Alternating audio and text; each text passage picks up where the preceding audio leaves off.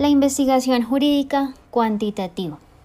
Para empezar, conviene subrayar que este método de investigación es un complemento a la investigación jurídica tradicional para explorar las complejidades del derecho, sus actores, las actividades jurídicas.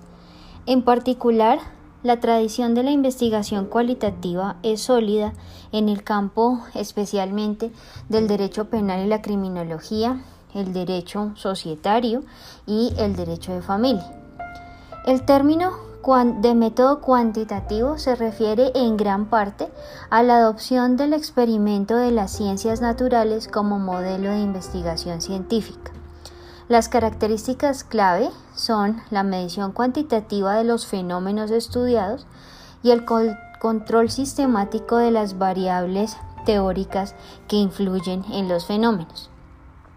La investigación cuantitativa se utiliza para probar o verificar la idoneidad de teorías existentes para explicar el comportamiento o fenómeno en el que uno está interesado, en lugar de desarrollar nuevos conocimientos o construir nuevas teorías con el fin de comprender el fenómeno social o del comportamiento.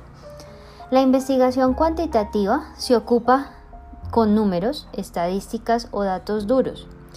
Mientras que, por su parte, la investigación basada en datos cualitativos se encuentra principalmente en la forma de palabras, del lenguaje. Mientras la investigación cualitativa está influida por los valores personales y de pronto el sesgo del investigador, la investigación cuantitativa busca informar los hallazgos de manera objetiva y el papel del investigador es neutral. La objetividad se suele atribuir a los estudios cuantitativos y para lograr esto, el investigador intenta descartar el sesgo mediante la asignación aleatoria de sujetos, el uso de un grupo de control en experimentos y estadísticas. Los objetivos principales de los diseños cuantitativos. Sobre la base de estos supuestos, 3 tipos de diseño de investigación cuantitativa han sido identificados. Básicamente nos referimos a diseños exploratorios, descriptivos y explicativos o diseños causales.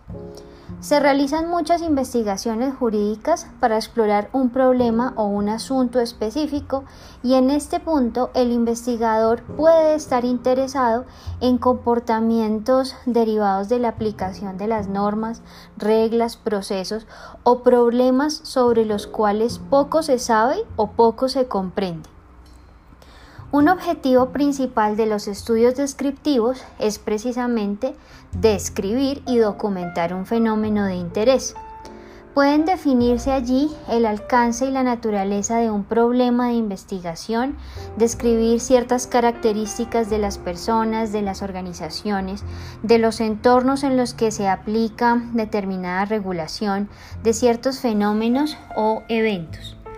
Las preguntas de investigación típicas de los diseños de investigación descriptiva son: ¿qué es lo que está sucediendo? ¿Cómo es que está pasando algo? ¿Qué es lo que ha venido sucediendo? Los estudios descriptivos pueden ser transversales o longitudinales. El primero proporciona una instantánea de las variables incluidas en el estudio y recopila estos datos en un momento en particular. Mientras que los estudios descriptivos longitudinales miden cada una de las variables utilizando la misma muestra o con una muestra de población diferente durante 2 o más periodos de tiempo. Los motivos de la medición repetida de las mismas variables, de las mismas personas o sujetos en un estudio longitudinal descriptivo se enfocan en medir cualquier cambio en esas variables durante un tiempo extraordinario. Por ejemplo, para medir las actitudes cambiantes y niveles de confianza del público hacia un sistema de justicia en particular, la opinión y las encuestas comunitarias pueden realizarse una vez cada 2 años, cada 5 años. Un tercer propósito general del diseño de investigación cuantitativa es explicar cosas e identificar cómo una o más variables se relacionan entre sí. Viene entonces el camino de establecer relaciones, por ejemplo, de causalidad. La causalidad es el foco de la investigación explicativa. Entonces, en estos estudios a menudo nos referimos a la pregunta de ¿por qué sucede algo? ¿Por qué determinado hecho desemboca o conduce a un efecto? Y pueden ser diseños de investigación también, además de causales, correlacionales o experimentales. Hay estudios, por ejemplo, encaminados en explicar por qué algunas personas obedecen la ley y otras no. ¿Es si acaso por el miedo de la gente o de un grupo de personas al castigo? ¿O se debe a la creencia de que la gente tiene una mayor o menor confianza sobre la actividad de las autoridades que implementan la regulación? Mediante el uso de estadísticas correlacionales, los estudios son capaces de medir el grado y la dirección de las relaciones entre dos o más variables. Si los coeficientes muestran una fuerte relación entre esas dos variables, entonces la pregunta que surge es, ¿se podría probar esa relación causa-efecto utilizando un diseño experimental? La noción general de causalidad parece ser simple y directa, pero de hecho es más complicada de lo que en principio uno puede esperar. Según lo descrito por Thomas Cook y Donald Campbell, hay tres criterios principales para la causalidad, a saber, la causa o independiente variable, el precedente al efecto o variable dependiente en el tiempo. Hay una asociación empírica entre esas dos variables y no hay alternativa plausible que pueda explicar una eventual covariación de variables independientes y dependientes. A este respecto, cualquier relación que no satisfaga los tres criterios no podría entenderse como causal. La investigación cuantitativa adopta un enfoque altamente estructurado y generalmente toma colocar en una secuencia clara y lógica de eventos, fases o etapas. En general, se trata de primero planificar y luego ejecutar un estudio.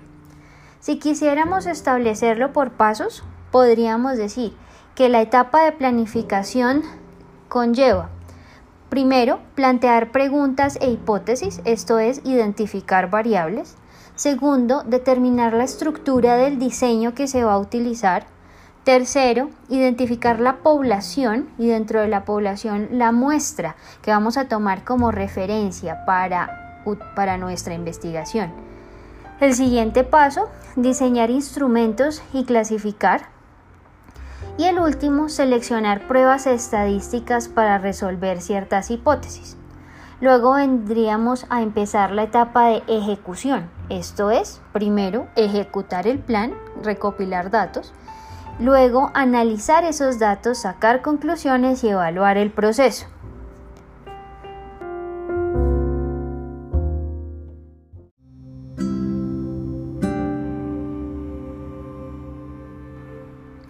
En cuanto al primer paso, el relacionado con la identificación de preguntas de investigación, hipótesis y variables. El primer paso en el diseño de un estudio cuantitativo es identificar la investigación frente a los problemas que se van a estudiar, en forma de preguntas de investigación específicas y objetivos de investigación. Aquí el investigador puede estar probando o verificando una teoría. También puede ser que esté probando hipótesis o preguntas de investigación a partir de la teoría existente.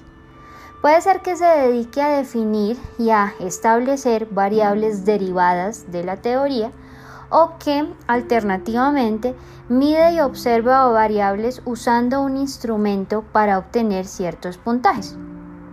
Los investigadores sociales han utilizado el acrónimo FINER: factible, interesante, novedoso, ético y relevante, para evaluar la calidad de la pregunta de investigación.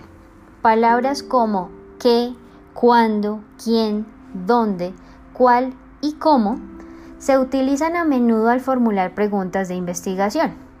Las preguntas de qué, cuándo, quién y dónde buscan respuestas puramente descriptivas, mientras que las preguntas de por qué buscan comprensión y explicación, y las preguntas de cómo buscan las intervenciones o razones adecuadas para lograr el cambio. Si tenemos o formulamos preguntas de investigación que no son específicas, que no responden a algo en particular, es muy probable que las restantes actividades de investigación resulten siendo infructuosas y no tengan sentido. La transición de una pregunta general a una específica a veces consume una gran cantidad de tiempo. No obstante, es una tarea necesaria para completar antes de proceder al siguiente paso de nuestro proceso de investigación. Sin un marco teórico o conceptual sólido, el análisis cuantitativo que hace el investigador será insuficiente. No podrá ese investigador producir una serie de hipótesis, conceptos o variables que puedan ser probadas o medidas. Una hipótesis es una respuesta tentativa a un problema de investigación expresada en diferentes variables, expresada en la forma de una relación claramente establecida entre variables independientes y dependientes. Las hipótesis son respuestas provisionales porque pueden ser verificadas solamente después de haber sido probadas empíricamente. El segundo paso es la determinación de la estructura del diseño de nuestra investigación cuantitativa. Habiendo definido el problema y las preguntas de investigación e identificado los aspectos teóricos del marco conceptual, el siguiente paso es determinar el diseño general de nuestra investigación. Como hemos visto, un estudio cuantitativo puede adoptar un enfoque exploratorio, descriptivo o de diseño explicativo a la luz del objeto general del estudio. El diseño no solo indica cómo se recopilarán y analizarán los datos, sino que también establecerá un plan de acción que dirige al investigador a responder las preguntas de investigación de una manera sistemática. Numerosos diseños de investigación, incluida la investigación experimental, incluyen la idea de diseños, de encuestas, de análisis secundarios, de diseños de estudios de caso, diseños de investigación prospectiva, diseños de estudio comparativo, y están abiertas las posibilidades para el interés de todos los investigadores. Un tercer paso, la identificación de la población y dentro de esa población la muestra que vamos a utilizar. El investigador se plantea a menudo la cuestión de obtener conclusiones creíbles a partir de estudios cuantitativos. En otras palabras, la pregunta de cómo seleccionaría el investigador y decidiría reclutar muestras dentro de esa población identificada y asegurar a su vez que la conclusión extraída de los hallazgos de una muestra se pueda generalizar. Los investigadores cuantitativos emplean muestreo probabilístico donde cada unidad de muestra, como personas, grupos de interés, empresas de la población, tienen las mismas posibilidades de ser seleccionadas para el estudio. Tres tipos de muestreo probabilístico como el muestreo aleatorio simple, muestreo sistemático y el muestreo estratificado. A menudo se prefieren debido a su alto grado de representatividad, por lo que los resultados pueden generalizarse. El más utilizado es el muestreo aleatorio siempre porque su procedimiento de selección es la mejor forma de evitar un sesgo en la conformación de esa muestra. El cuarto paso, diseño de instrumentos de investigación y puesta en funcionamiento de las variables. Después del procedimiento de muestreo, el siguiente paso es determinar qué investigación se va a apoyar en los instrumentos que se han seleccionado, cuáles son los conceptos y las variables que deben tenerse en cuenta y que se han medido. Los investigadores cuantitativos tienen que decidir qué se va a medir o a evaluar y utilizar un instrumento claro de investigación, como por ejemplo encuestas, entrevistas, cuestionarios. Por ejemplo, si el género es un foco importante en el estudio, variables categóricas o discretas solo deben usarse, indica que solo deben usarse dos categorías, en principio, masculino, femenino, eventualmente una tercera opción. Si examina la actitud del público hacia un sistema de justicia en particular, por ejemplo el sistema de justicia penal, y la victimización criminal es el principal propósito de estudio, deben entonces incorporarse escalas de actitudes. Entonces, por ejemplo, la actitud jurídica de acuerdo con las preguntas que se han incluido en el cuestionario, cuestionario sobre actitudes hacia el sistema jurídico penal, hacia la relación con la víctima, la idea de culpa y desde la perspectiva de la sociedad, la aplicación de la escala de culpabilidad. La incorporación de todos estos criterios unido a la categoría de género o géneros, proporcionan los datos que deben ser utilizados. El quinto paso, seleccionar pruebas estadísticas para resolver hipótesis. Aquí lo que estamos viendo es que para probar las hipótesis con una o más muestras, se utiliza un cuerpo de estadísticas. Los investigadores allí pueden seleccionar pruebas o técnicas antes y después de la recopilación de datos para saber cuál de los modelos estadísticos disponibles es el que mayor representatividad permite tener a ese estudio. El sexto paso se ocupa de la recopilación de datos. En un estudio cuantitativo, los datos se clasifican básicamente en dos categorías: primarios y secundarios. Los datos primarios se refieren a los datos totalmente nuevos generados, recopilados por el investigador a través de varias técnicas como la realización de encuestas, de experimentos, de entrevistas. Los datos secundarios se refieren al material e información estadístico originalmente obtenido para otros fines y por otros investigadores. Entonces, aquí digamos que una de las inconvenientes que puede afectar la labor del investigador es la necesidad de negociar y acceder a datos primarios y secundarios, porque esto requiere una buena inversión de tiempo y en la mayoría de los casos una aprobación de carácter administrativo que en todo caso debe obtenerse antes de comenzar el estudio. Podemos entonces pensar en que hay 5 métodos principales que se aplican dentro de la investigación cuantitativa. Primero hablemos de la encuesta social, en donde se hacen muestras aleatorias, se identifican variables representativas, se miden para probar la hipótesis. La gran ventaja de este método es su alto nivel de representatividad y la facilidad para validar hipótesis. Podríamos ir al método del experimento, entonces experimento mediante una determinación de unos instrumentos para una medición precisa en un grupo de control frente a los que están expuestos a ciertos estímulos y los que no están. La principal ventaja de este método de experimento es que nos permite hacer una medición precisa de ciertos fenómenos. También podríamos ir por el camino de las estadísticas oficiales. Aquí hablamos de analizar datos que han sido recopilados previamente, emitir ciertas observaciones y adoptar posiciones frente a ese análisis. Y las grandes ventajas, pues que los datos ya están recopilados, que simplemente se trata de un análisis de contenido.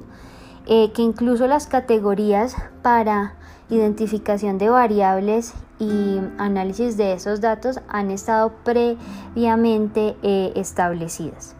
La fase final del diseño de la investigación cuantitativa es el análisis y la interpretación de todos esos datos, independientemente del método que se utilice.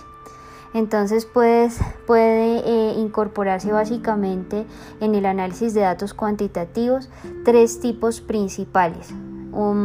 El descriptivo de una sola variante, descriptivo de varias variantes y el explicativo. Se utilizan para diversos fines, que incluyen describir las características de los fenómenos sociales, para comprender, predecir, explorar y explicar la relación entre una serie de variables que han sido medidas a lo largo de la investigación. El análisis descriptivo univariado o de una sola variable es dar una instantánea, una imagen en un momento específico de los datos proporcionados. Básicamente es un resumen básico de una variable bajo estudio.